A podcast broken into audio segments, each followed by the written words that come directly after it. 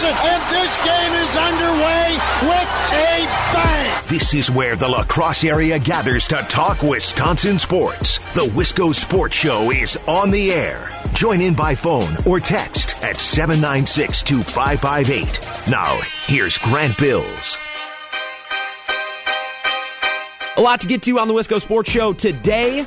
A lot of topics to cover as well. We do have to touch on Wisconsin Badger football at 5:30. We're going to be uh, joined by Zach Heilprin, sports director at our sister station, The Zone, over in Madison. One of the most connected men when it comes to uh, UW uh, Wisconsin Badger football. And then uh, we also have to talk to Drew Kelly coming up here in about 15 minutes. It's a huge night for local sports here on WKTY. Central and Logan, uh, the inner city rivalry. Both of these teams really good. We know quite a bit about Central. We've talked about Central in the past, but Drew's going to bring us some knowledge uh, and some insight before tonight's game, which he will be calling right here on WKTY. That's coming up just shortly after seven. So we'll talk to Drew before he slides out the door and uh, and goes to set up at Logan High School. But I want to start, and I think it's most appropriate with the Packer coaching search. It's the, it's the thing. Even when the Bucks are playing this well, and and like I said, the Badgers got their bowl win, and, and Badgers basketball is you know playing a lot better this year than last year. I think we're still learning things about this Badgers basketball team, but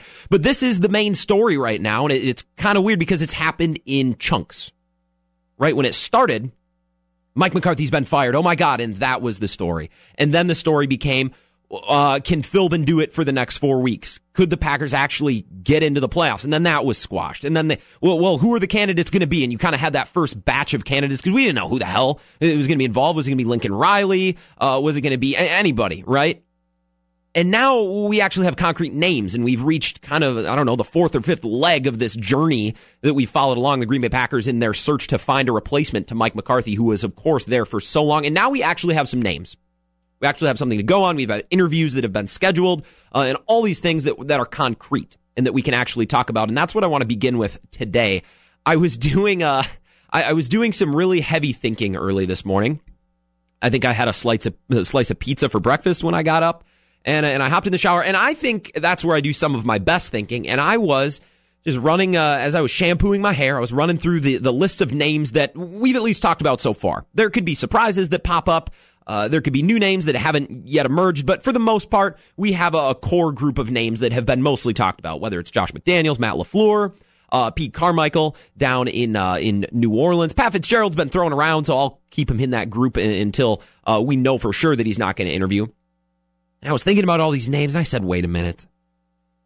Wait a minute. We're we're a couple weeks removed now, more than a couple, uh, from the firing of Mike McCarthy. And at the time, the mindset was it does not matter who you're hiring. Take care of one problem first, move on from Mike McCarthy. And I don't care, Packers. I look, I like Mike McCarthy. It was time, needed to part ways, and I think it's going to be mutually beneficial for the Packers and for Mike McCarthy. That was the first step. Sever, right? Split. Done that. Now you look at some names, and now it's coming time to, to actually choose. And, and I've had a little bit of time to think about it, and I'm like, wait a minute. As I'm thinking about these candidates, and I'm thinking about the credentials of all these candidates, I, I, I had a, a, a, kind of a freaky thought, and I want to share that with you. 608 796 2558. If you want to chime in, you can do so on the five star telecom talk and text line. So, what I decided to do this morning was take this list, this core group of names that have been talked about so far, and completely take the names off, take the teams off, uh, take everything that they're affiliated with and around and throw it out. We're going to do a blind comparison of all these coaches, right? So I have five or six candidates. I'm going to read you the credentials and some of the accomplishments, uh, and uh, maybe the the goings on. I don't want to say the accomplishments, but things that haven't been so good about these candidates, right? Something that might be considered baggage or considered a knock on some of these candidates, right? Take the names off, take the teams off, and we're cr- going to try to do just resume by resume by resume five or six candidates here who are now looking for NFL coaching jobs coming from different situations, uh, different backgrounds, and we're just going to compare their resumes. And when we're done, at least I think you're going to hear one candidate and you're going to say, wow, if I had to pick one, that's the one I would take. And look, we're all smart sports fans here listening to WKTY. You're probably going to be able to pick and choose who's who, but that's not the point.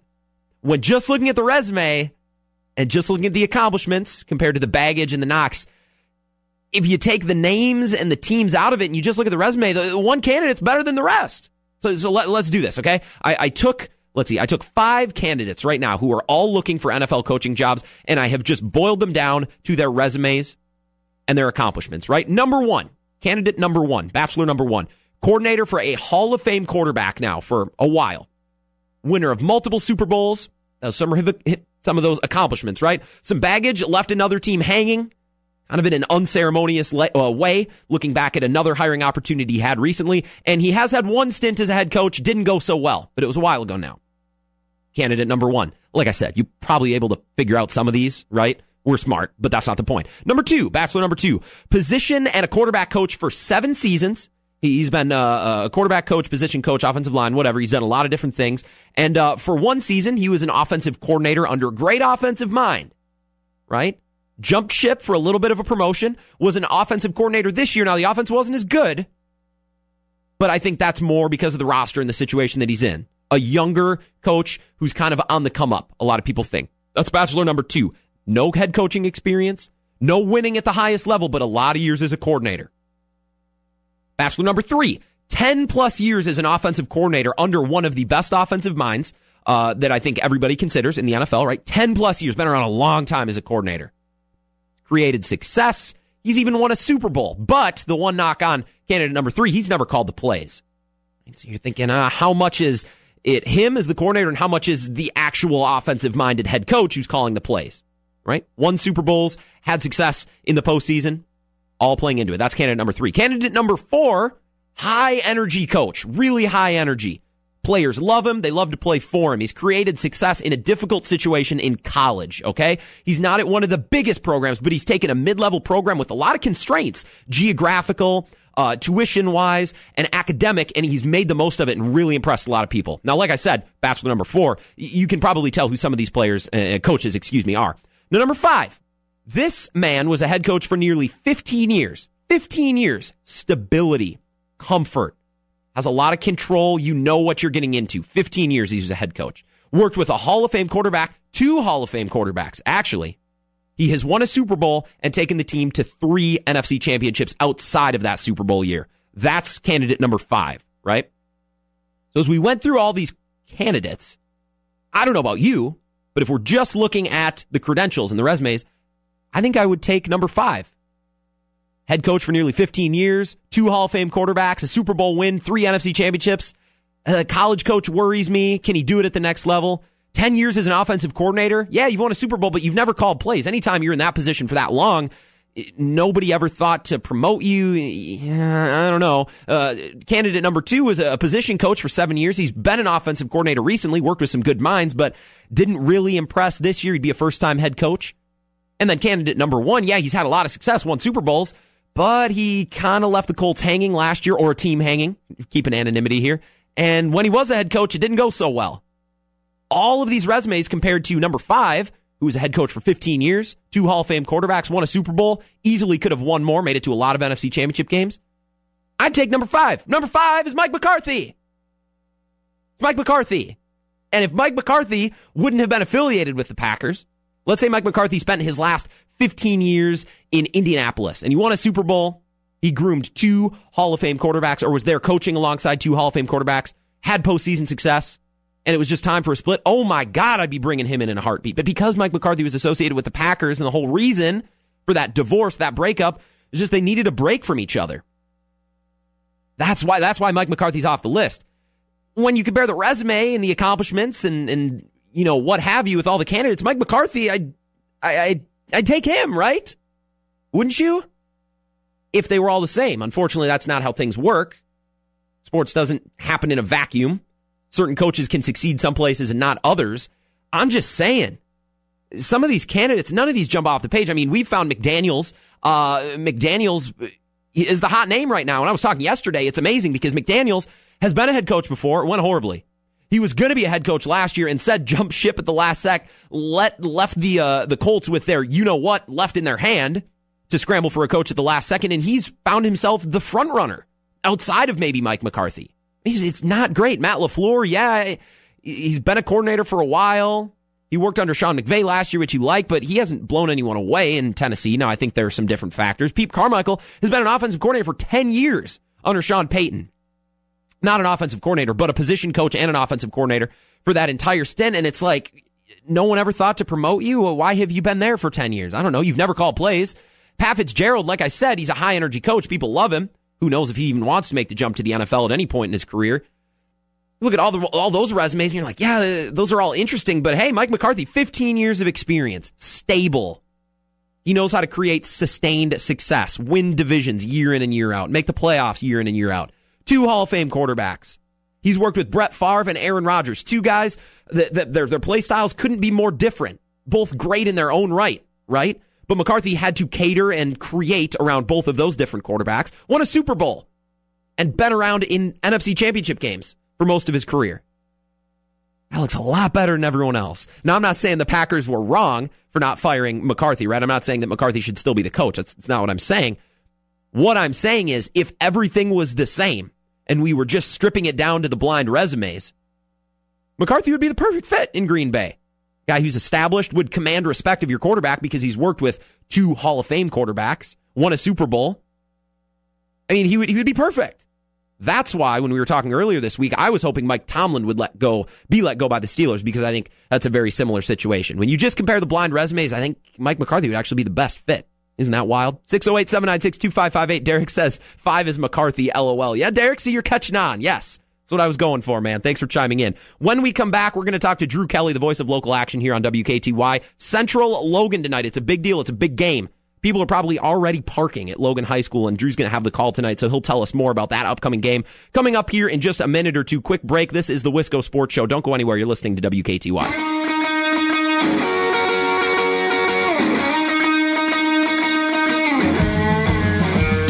Wisco Sports Show rolls on here on WKTY. I'm your host, Grant Bill. Say thanks for tuning in.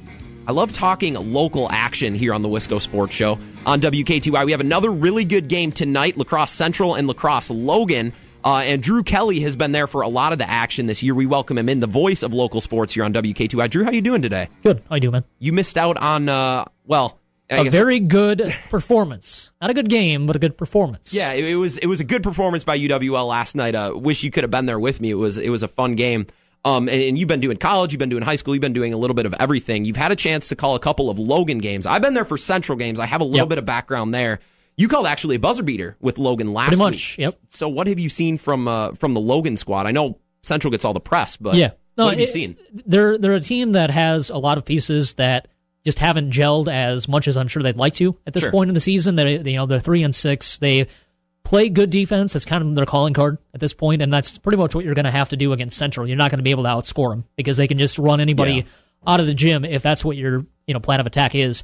Uh, Logan split uh, a weekend series last week. that had six and one Claire North team come to town and had a game winning buzzer beater with about four seconds left, and then uh, missing a buzzer beater, actual buzzer beater, uh, Eau Claire North down the other end of the stretch. Uh, so they they won that one. That was a pretty good win. And then they lose the following day, 72 59 to Hortonville who is a little bit of a middle of the pack team, kind of like yeah. Logan is right now. So you kind of it's hard to get a read on Tough what Logan is uh, overall. I think when you take a look at some of the pieces they have, Calvin Maven, we uh, yep. did a couple of his football games. Obviously, a fantastic athlete. Name that I know. Yeah, he's pretty much the one guy that's going to be replacing uh, C.J. Siegel, who was obviously the main athlete from the last year's team, uh, basketball wise, but. Ja'Kai Funchess has really uh, impressed me these last few games that I've called. Just really consistent. A guy that's not very big, overall, but uh, just knows where to be. Is able to get position on offensive rebounds. He's able to get the putbacks and the and one opportunities. That's going to be an interesting matchup because uh, Terrence Thompson hasn't had a whole lot of big offensive games. He's had a lot of rebounds, but he hasn't had a whole lot of point totals. Uh, obviously, you've got so many guards that yeah, you, can throw it to. You don't need it to. to. Yeah. Um, but that might be interesting to see if they get it down into him, see if they can get Funchess out of into foul trouble and out of the game early. Because after Calvin Maven, you know, Ja'Kai Funchess is really their main weapon. McGuire Warner might be back tonight. He's another piece that, uh, at least height wise, could match up with uh, with Central. But it's going to be a tough game for Logan tonight. But uh, you know, if if all goes well, I mean, you you saw that was the good thing about Logan's performance on Friday of last week. Yeah, they got down by six early in the second half after they were up by four at halftime. So they went on a ten nothing run. North did. They were able to come back. They were able to keep their composure against a guy that uh, is a Division one recruit. You know, he's getting recruited by Milwaukee, Green Bay, kind of the same schools that uh, yeah. Johnny Davis is right now. So uh, you know, they know how to win and play in those close situations. I don't ask this as a slight to Logan, but we see sometimes with lower level teams, just less talented teams, right? You try to slow the game down, make it ugly, and, and kind of force the, the more superior talent wise team to play a different brand of basketball. Yep. Do, do, you think that's something that Logan is going to try to do tonight? I mean, they're not short on athletes. I watch both no. of these teams, and they're both long, they're both athletic, but yeah. Central is just in a league of their own. What what would the game plan be for you if you have to beat La Crosse Central? I mean, how do you even go about starting a game plan for that? You know, it's hard to say in terms of talent level because Central just has too many weapons right yeah, now uh, in, in, the area. I think you've got some really good teams that if they weren't playing in the Mississippi Valley Conference, the record would be a lot better uh, and you might have a better chance. Uh, and we'll see coming in the postseason kind of how some of these matchups play out and if they can make deep runs and if they were just a product of Central just being that dominant. But, uh, you know, Logan has, as I stated, their calling card is their defense. Pretty much every game that they are in, their opponent is scoring about 60, 61 points a game, which is not very much in high no. school basketball anymore. I mean, you're they're losing pretty much like 60 to 53, 60 to 52. And they're in these games, but they just can't get the point totals that they need in order to uh, get the job done down the stretch. Uh, and for Central, this is a team that obviously came off of the Florida trip. They haven't played since last Tuesday or last Saturday, I believe. About a while, About 10 days now. Uh, they won the City of Palms Classic down in uh, Fort Myers, Florida. Killed a team from Mississippi by like 34 points. Uh, so rust might be an interesting factor to see. Obviously, with two games played by Logan, no games played by Central in the last 10 days, plus that long flight. How did that affect things? that might be the one thing to look at, especially early, to see if Logan can might be, uh, you know, get out of a early lead. It, it would be all speculation, but I want to ask: Do you think there's any spite from Logan's side towards Central? I mean, like I said, Logan's a good team. The MVC is a good conference. They have long athletic players, and then they play an, an interesting brand of basketball.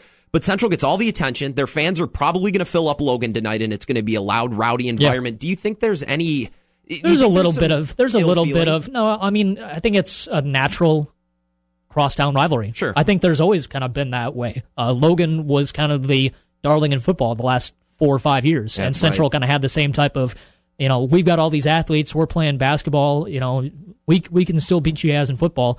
Um, so I think there's a natural, a little bit of intensity. I'm not going to say like anger or like jealousy because I don't think that that's sure. the correct adjective, but I think there's a little bit of uh, intensity and emotion there between the two sides. And I mean, when you when you play these same players as much as you do, like that, you know everybody's game. Yeah. You play in AAU, you play in summer league, you play football against each other. You know they're going to trash talk. You know what they're going to bring. Yeah. You know to attitude wise, uh, DeAndre Davis. You know Logan knows what he's going to try to do. I love him. Try to I get into uh, Logan players' heads. So you know, like when we when we saw, and I can't I'm blanking on the team's name, the Central and uh, the team they just destroyed. Football? The, no, in, in, basketball, the oh, first game um, that we called. Not um, Brookfield, but Stoughton. Yeah, Stoughton. Stoughton. And they just they didn't know the team. You know, you can prepare for them on tape or whatever, but by the time you get on the floor, it's like, man, these guys are fast. These guys are athletic. It's just not that type of atmosphere for a Logan Central game. I mean, these teams know each other too well, and regardless of scouting or whatever, you're always going to be in for a battle. I, I, don't think that Stoughton did watch any film or prepare, or prepare ahead of time for Central. Just got on the bus and ah, yeah. see what happens. Yeah, All right, guys. Let's go play basketball. Drew Kelly, the voice of local sports here on WKTY, joining us for just a minute or two more. I hate to ask you this because I think it's a cop out and I think it's lame, but I guess I'm going to ask you anyways. Tonight, going into this game, you've seen Logan, you've seen Central and obviously you've kind of been uh, around the pulse and around the action for local sports here for a couple of years, calling all these games. What kind of game do you expect to see tonight? And if you were had, to, I'm not going to ask you for a final score, but a, a, prediction on maybe this earlier season matchup between these two. How do you think it shakes out? Really, I'll just give the keys to the game. Honestly, like if Central can get off to a good start, yeah. I think they kind of start to roll away with things. I mean, we saw that against Holmen Also, Central played at Holmen, and they got up to like a, a 22 to 9 run and then they went on like a 13 nothing run to close the half and it was over. Yeah. Um but the way to beat Central has been these last few years, especially with Onalaska. They've showed it the last couple of years. They've beaten them, I think, twice now. Just keep the game close. Just hang around because obviously they're going to make the run, and you're not going to be able to stop them at some point. You know, they're going to go on their four minute stretches where they just look unbeatable. Yeah. But if you can keep your head about you and you can uh, slow the game down and make it a one or two possession game in the last two minutes, I mean, that's when crazy things happen. I mean, these guys are good athletes, they're good competitors on Logan's side, too. So once the two minute span comes where you're still in this game, I mean, it doesn't really matter about talent. It's more about want to and will and being able to get the job done. Well, you keep yourself close, and this is why basketball is so fun, even compared to football. The Free throws. I oh, mean, yeah. we talked about that as well. Like that was the one negative that Central had against that game against Stoughton. They were uh, shooting 60% from the line. Yeah. That's all well and good if you're winning by 35 40. By the time it's like a two possession game with about two minutes left, all of a sudden the fans are on you. Uh, the atmosphere gets a little bit tight. And that's when you got to start to worry about possibly some of those mistakes. Well, and especially in basketball when possessions swap so quickly and the ball's moving back and forth. I mean, if, if Logan can hang close and like you said, maybe they're they're blessed with some missed free throws, and they can just get hot for the final three minutes of the game, just shooting the ball. I yep. mean, that's how you can and foul trouble. Yeah, it, it all. Fact, God, I'm excited for this game now. You, you've got me hyped. You did your job today coming out, Drew. Thanks right. and, and enjoy the game tonight. I'm excited to see what goes down at fun. Logan High School. Tip off is seven fifteen. Seven fifteen. Seven fifteen, man. Okay, thanks for joining us and uh, and enjoy the. Try to get tonight. down there a little bit earlier just for parking. yeah, you got it. I'm I'm out of here now. So you, are an expert. You're an expert. You know not just the game, but but everything that goes along with it. That's Drew Kelly, the voice of local sports here on WKTY. Central Logan tonight, 7:15 tip-off. Uh, and and I'm excited. You know, Central and Logan is is such an intriguing matchup and, and Drew didn't speak to it a whole lot and I think probably rightfully so, but you think there's got to be a little spite. There's got to be a little attitude between these two schools, especially from the Logan side, uh, just on pride. You know, Central gets all the press, Central gets all the attention, and they have ran the MVC uh, for the better part of the last couple of years now. Don't get me wrong, but I'm excited to see what goes down at Logan High School. That game's at 7:15. If you're not going down there, uh, be tuning in tonight. Either 580 AM, 96.7 FM. Of course, you guys know that where to find us, but you can also stream at wktysports.com and on our mobile app as well. A really great way to listen to us on the go. If you haven't downloaded it, get on it uh, so you can listen wherever, whenever you want tonight. 7:15 tip. When we come back, uh, we're going to move from high school basketball to college football. Finally, we have a chance to talk to Zach Heilprin. I wanted to ask him last week, and I'm like, man, it's New Year's, it's Christmas. And then I wanted to ask him on Tuesday. I was like, okay, this is New Year's Day. I don't want to ask. So today we finally get an opportunity to talk to Zach Heilprin, the sports director at the Zone over in Madison, one of the most connected dudes in the state when it comes to Badger athletics. I want to talk about the bowl game. I want to talk about the X's and O's of that game because it was an impressive performance, but also moving ahead because that's really the big picture question. The, bowl game is an exhibition game against an, a kind of a wacky opponent in a wacky place. What does it mean going forward, and how can the Badgers use that win ultimately at the end of a, a pretty disappointing regular season uh, and championship season? I guess seeing they didn't even make the Big Ten championship, so lack of a championship season. Zach Heilprin up next here on the Wisco Sports Show. I'm your host Grant Bills. Don't go anywhere. Right back on WKTY.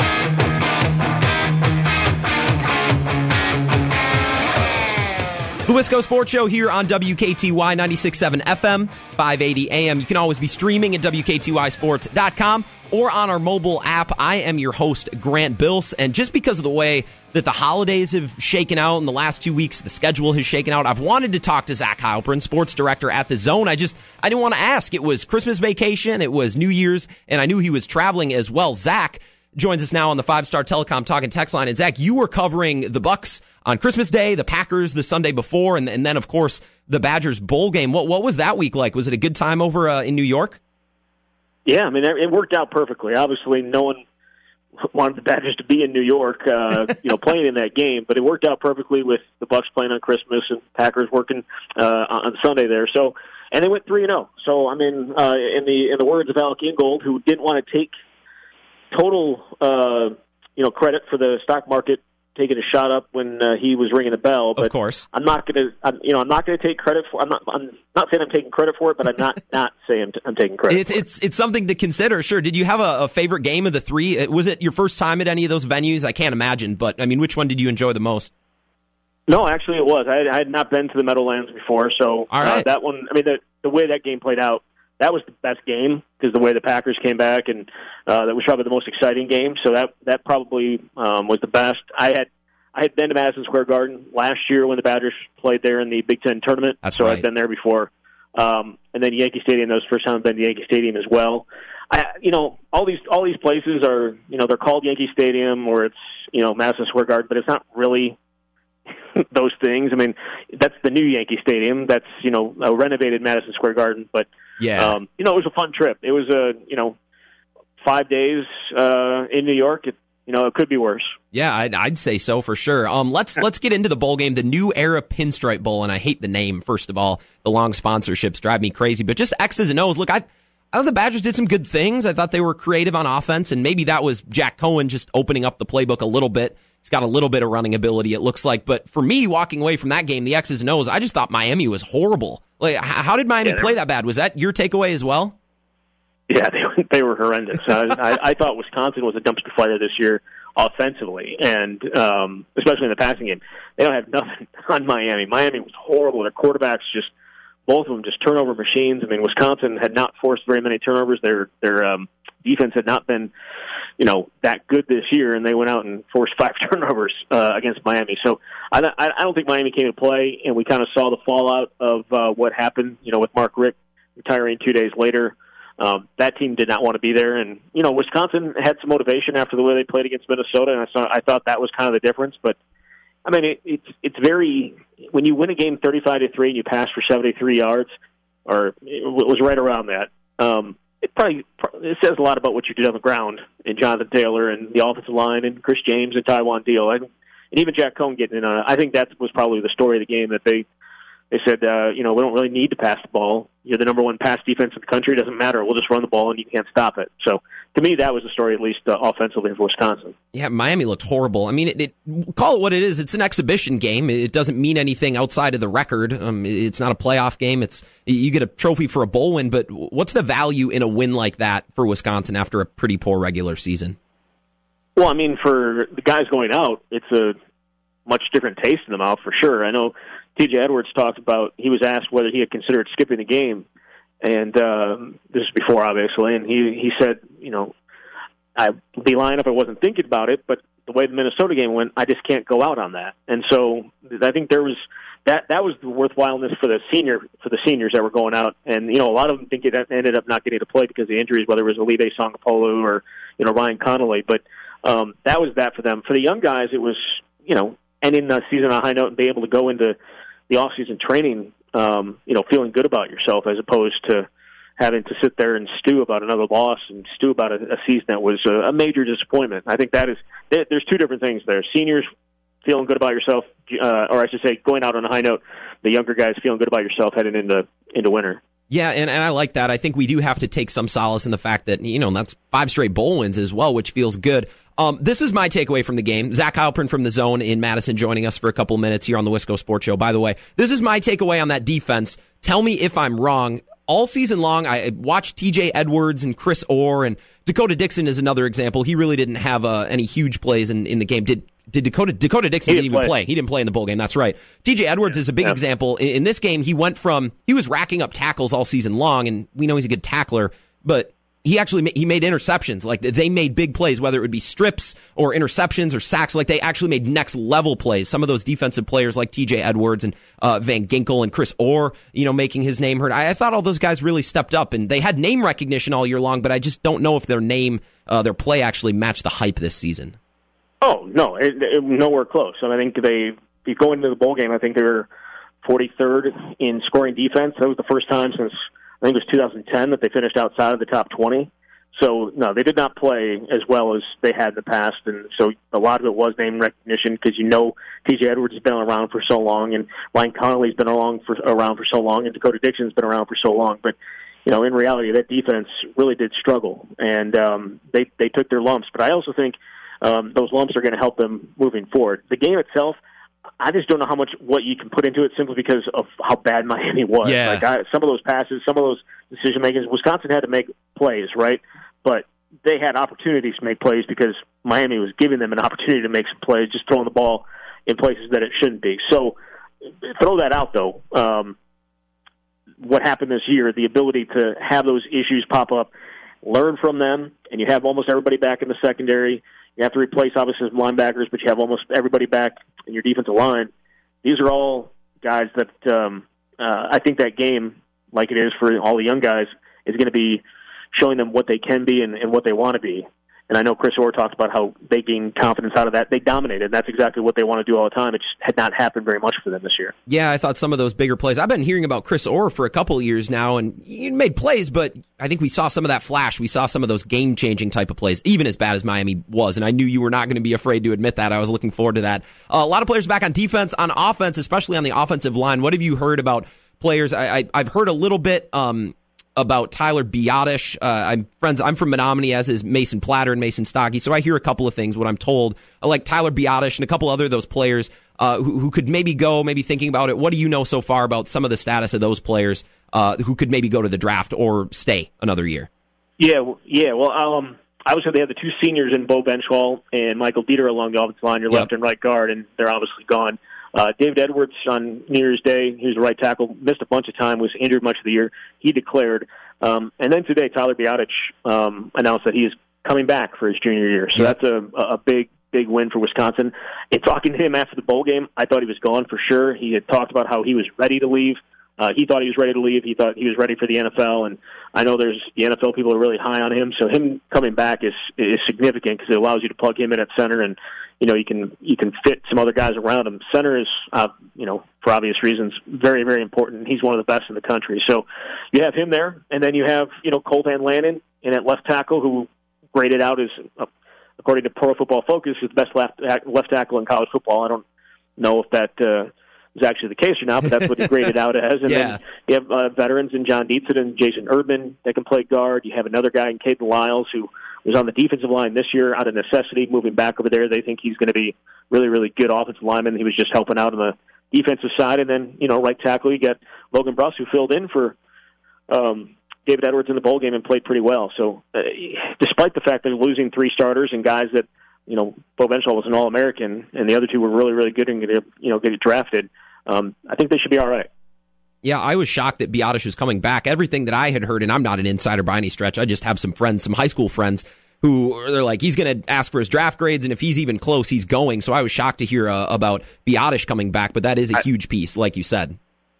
Yeah, I couldn't believe it. I um, again talking to him and talking to Edwards, I would have said Edwards is coming back and Biadasz is leaving. Yeah. Um, and for him to to want to stick around is uh, is big. And maybe maybe he didn't get a good grade coming back. I don't, I don't know. We won't know that. But um, you know they you know how they do those draft advisory. And the draft advisory committee gives you first round, second round, or go back to school. So. Yeah. Um, I wonder if he got a go back to school grade. I know David Edwards last year got a second round grade and came back anyways. So maybe um, I, I, it just seems so much like he was ready to go. And um, uh, but again, great for Wisconsin. It was odd. Yeah, that's just what I hear. I play video games with Mason Stokke a lot, and that's we always ask about his roommates. And, you mean the guy who's blocking two got uh, credit for blocking two guys at once? Heck yeah, that was awesome. Two on the see. same play. That was that was a hell of a play. That was awesome, and I'm excited to to see what he can't do next year a little bit as well. Uh, speaking of next year, and I, and I won't keep you for much longer. I have one more question. There's been so much hype about this 2019 draft class, and, and I think probably due to in part that the Badgers had a really poor season and it's something exciting to talk about. But some of these names and some of these recruits are really high. We we spent half a show talking about this a couple of weeks ago, and I want to get your take as well. They're just ratings, right? We they're four or five star players, whatever they are. It's all preliminary. We don't know anything yet. What what can we know for sure about this class? What can we say with certainty right now, even before these players get onto campus? What can you tell us? It's the best class Wisconsin's ever signed. Woo. Um, yeah. So, and you know, and this only, the ratings only go back until I want to say 2002. I think is when they first started uh, the the sites, whether it was Rivals or 24 seven um, or Scout or ESPN. You know, when they started putting these things together um, online, it's the best class Wisconsin's ever signed, and we'll see where it finishes. I mean, because obviously they've signed most of their guys. Uh, they signed them on the 19th, and um, signing, I guess, official signing day, national signing day is not until next month um, in February. So yeah, no, it's we don't we have no idea. The stars won't mean anything once they get here, but yeah. they're starting from a good place, you would think. Um, but uh, you know, a couple of guys, and I'm sure you've talked about them, is you know Graham Mertz, the quarterback, uh, four-star quarterback out of Kansas, and then Logan Brown, the five-star left tackle out of um, out of Michigan. Those are the two headliners, and they're are what they are what is you know jacking this class up to being where it is. They have a lot of young, they have a lot of other guys that I think people are excited about, but those are the two headliners, and you know, Logan, they're both down at the all, all uh, Army All American game right now, and uh, Logan Brown has apparently really been impressive, and same thing with Graham Mertz. But again, you just have no idea. I, the Graham, Graham Mertz is what everybody's going to be talking about come you know spring ball because he is enrolling. He'll be here next week. Uh, he's enrolling early, and we'll go through spring ball and everything like that. And you know, with the uncertainty around Alex Hornibrook and you know the way that Jack Coan played, you know, up and down, I think there's going to be a good shot that um, Graham's going to have a, a chance to compete for you know the starting job um, right away. So it's going to be fun to watch. Uh, with the, I think they've got a couple in, instant impact guys. Um, and you know Logan Brown and Graham Mertz on top of that. And I'm excited to to watch that as it, as it unfolds in spring ball. And Zach, I hope to talk to you uh, before next season. Obviously, maybe we'll talk around spring ball and, and, we'll have some new stuff to discuss. So thanks, man. I always look forward to talking to you, and I, I hope you had a good Christmas out in New York and a good New Year's. And, and thanks again. I always look forward to it. All right, appreciate it, Grant. Yeah, you, you have a good one, Zach. That's Zach Heilprin, the sports director at the Zone in Madison, one of our sister stations. And, and, I don't know. I started saying this today, and I guess it's true. I don't know if I want it to be his label, but he is one of the most connected guys uh, when it comes to Wisconsin sports, whether it's basketball or football. A lot of moving pieces, weird optics this year for for Wisconsin football. It started as they're going to the playoff, or at least it looks like they could. To this is the worst year they've had in in four or five years, and then they win a bowl game in dominant fashion, and, and that's the talk. And and now we're talking about the 2019 draft class as well. There's just a lot of different narratives and a lot of different directions that this team has taken over the last four or five months. And it's good to have a voice like Zach Heilprin. And I, I don't mean to say that. I, I, say that to almost all my guests because I enjoy all my guests, but Zach does a great job and, and I love talking to him. He doesn't mince words either. I mean, when I asked him about Miami, I just couldn't wait. I couldn't wait to hear, uh, the words of, uh, the words of hate towards Miami, not hate, but criticism. They they played horrendous, as Zach said, and I knew he was going to go down that road. So a lot of fun. Uh, when we come back, I want to get back to the Packers talk. We had to shift. Uh, we had to get Drew in here before he went off to Culver, uh, La Crosse Central, and Logan. So we'll get back uh, to the Packers talk, which we open the show. I see some action on the five star telecom talk and text line. So for those of you who reached out about the Packers coaching thoughts, don't worry, I'll get to you. I see you. We'll get to you. Uh, and if you want to pile on, and, and I'll kind of recap what we talked about to start the show, 608 796 2558 the five star telecom talk and text line coaching search talk to wrap up the Wisco Sports Show coming up next year on WKTY.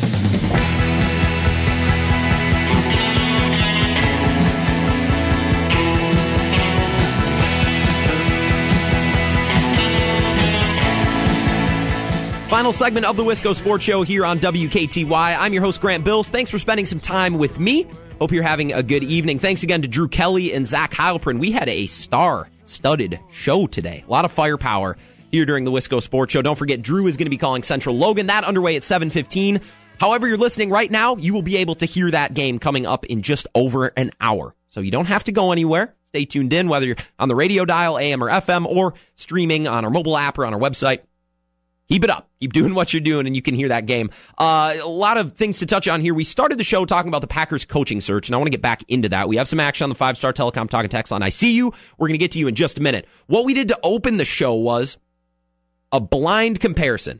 We just took the resumes, just the accomplishments of all uh, the top tier right now candidates in consideration for head coaching jobs around the NFL, whether it's Josh McDaniels, Matt LaFleur, Pete Carmichael, Pat Fitzgerald, and I threw Mike McCarthy in there as well. Why? Because I want to compare the resumes of all of these coaches. Now, when you take the teams away, take the names away, if you had to pick from the resume, from the hardware and from what we know about these coaches. Forget the teams, forget their names, just the years in the positions that they've served, who they have served with in terms of players and championships and playoff games won. Mike McCarthy would would be the runaway pick in my mind. Pat Fitzgerald, he's successful at Northwestern. I don't know if that would translate. Pete Carmichael's been an offensive coordinator for 10 years, but he's been under Sean Payton and he's never called plays, never really ascended uh, once he got to that offensive coordinator job. Matt LaFleur was great. He's been a position coach for a while, been an offensive coordinator for like two years. And I know with McVay, we all want to get the youngest coach possible, and that's understandable. I, I feel a little bit of that too. I'm not exempt, but I don't know. McDaniels, yeah, he's had a lot of success in New England with Tom Brady, and you like that dynamic if you're the Packers fans, right? He's won multiple Super Bowls, but he left the Colts in a weird position. He's been a head coach before, didn't go well. And then you look at McCarthy, head coach for almost 15 years with one team, preaches stability, right? That's something I can sign up for. Worked with a Hall of Fame quarterback, two Hall of Fame quarterbacks, won a championship, and went to a bunch of, bunch of NFC championship games. I mean, that, that's who I'd take. Problem is, the one of the Hall of Fame quarterbacks he worked with was Aaron Rodgers, who is still the quarterback, and they really didn't see eye to eye near the end of his tenure. Mike McCarthy would be perfect. It's the problem is he was with the Packers. That's why uh, I was talking about this earlier this week. I would love Mike Tomlin. Oh my gosh, if Mike Tomlin was fired by the Steelers, let's cross our fingers. I don't think it's going to happen, especially because it hasn't happened yet. But that would oh, wouldn't that be perfect? It would be like taking Mike McCarthy, but the Mike McCarthy from from Pittsburgh, right? Wore out his welcome in Pittsburgh, just needed a change. Uh, Green Bay can be the change for Mike Tomlin. God, I'd love that. Some chiming in on the five star telecom talk and text line. John says, a little late to the coach talk, and this may have been said before, but hear me out. All right, John, I'm listening. Everyone wants an offensive minded coach to create this high powered offense with Rodgers. Quote, as long as we have a mediocre defense, we can win with a great offense. Well, if you ask me, with Rodgers, it doesn't matter who else we have on offense. We'll be mediocre to slightly above average. Why not go for a defensive minded coach like Fangio and create a top defense? Imagine a guy like Vic Fangio with a D coordinator like Pettine. That could be scary good. And then get a new coordinator, even some flashy college guys for offensive coordinator and see what happens. John, I hear you. I love you. I would love Vic Fangio as a head coach. Um, and that's not a name that's been talked about. It's been mentioned, but we have nothing official, right? Because Fangio's playing this weekend. The Bears are playing this weekend. Now, I don't think Fangio would leave. I don't think he would jump from Chicago to Green Bay, but that's besides the point, John, because I love what you're saying, and here's why. I, I think Peyton Manning and the Broncos are a great example. When Peyton Manning went to the Broncos, it started off having a tremendous offense, one of the best offensive years in the history of the NFL, right? Then Peyton's body starts to break down a little bit. And over the course of those two years, the, the dynamics of that Broncos team totally shifted. It went from offense driven and we'll see what the defense can do, right? We'll just see. If they can get us a couple stops, we can win games. And it shifted to, well, now Peyton's on the end of his career. You still love where his mind is as a game manager and how he can control things on offense but he's going to be picked up by players around him, especially on the other side of the ball. And John, I'm, I'm not saying that I want to prioritize the defense more than the offense, but if the Packers could make this smooth, fluid transition in the next three or four years. Now, this year, the offense, I think, as long as everyone remains healthy, is going to be superior to the defense. But if they can quietly and in some fluid manner kind of transition to maybe the defense being the priority, well, now you have Aaron Rodgers, who's great upstairs you love the way he can organize and, compose and scheme up an offense with the help of an offensive coordinator, no doubt, if you do go with a defensive minded head coach. But his body's not there. He still can't make all the plays, but you love where he is upstairs. You still want him leading your team. But now the defense can be the number one way that your team has success. That defense can pick up the aging quarterback. And now Aaron Rodgers doesn't have to be asked to do so much. Much like I think this parallel has been talked about in the Lakers with LeBron. Right now, LeBron's the best player, but over the course of the next years, their goal is, assuming they don't make any trades, which I think will happen, you have Kuzma, Lonzo Ball, Brandon Ingram, who will then become better players and they can support LeBron at the end of his career. Kind of that dynamic. And I think, John, I don't know if that's what you're saying, but I think what you're saying makes a lot of sense when talked about in that light. I would love the idea of maybe not this year, but transitioning to a defensive minded staff really prioritizing that defense, winning games with defense while still having an aged and less effective Aaron Rodgers. But hopefully you like what he's got going on upstairs in terms of seeing the field, organizing his offense and composing plays and drives. And then maybe can't make all the run, the throws on the run. Maybe doesn't have the arm strength, but he can still get it done enough to be picked up by a defense. I love that, John. I would love to keep talking about that more as this coaching search goes on because the next couple of years, I think that makes a lot of sense. You're trying to figure out how to maximize your aging quarterback. Because when Aaron Rodgers can't make the throws anymore, you can't just say, well, screw it, I guess we'll be bad. you can't say that, right? Look at the Broncos uh, in Peyton Manning and in the twilight of his career. I think that's a really good parallel. I think that makes a lot of sense. So I don't know if that's where you're going, John, but I definitely agree with you, and I want to talk about this more as the week goes on. Tomorrow on the Wisco Sports Show, we'll talk. Uh, well, we'll talk about a whole lot of things. We have a big slate of NFC uh, playoff games on Saturday, all of which you can hear, by the way, right here on WKTY. Maybe we'll take a look at those talk about the matchups we like, what we don't, and maybe how this playoff picture, minus the Green Bay Packers and minus the Minnesota Vikings as well, will shape up. Because if Chicago loses, well, now it's going to be a little bit different dynamic, right?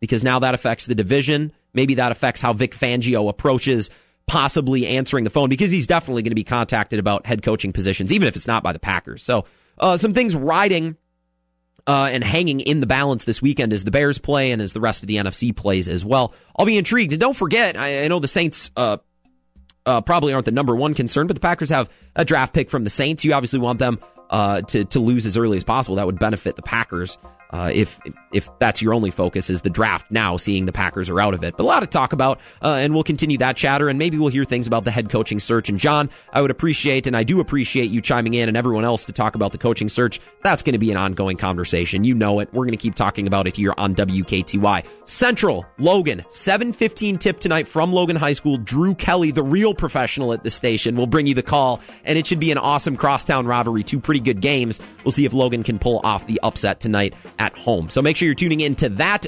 Same time, same place tomorrow for the Wisco Sports Show. I'm excited. A lot to talk about. I can't wait to talk to you tomorrow.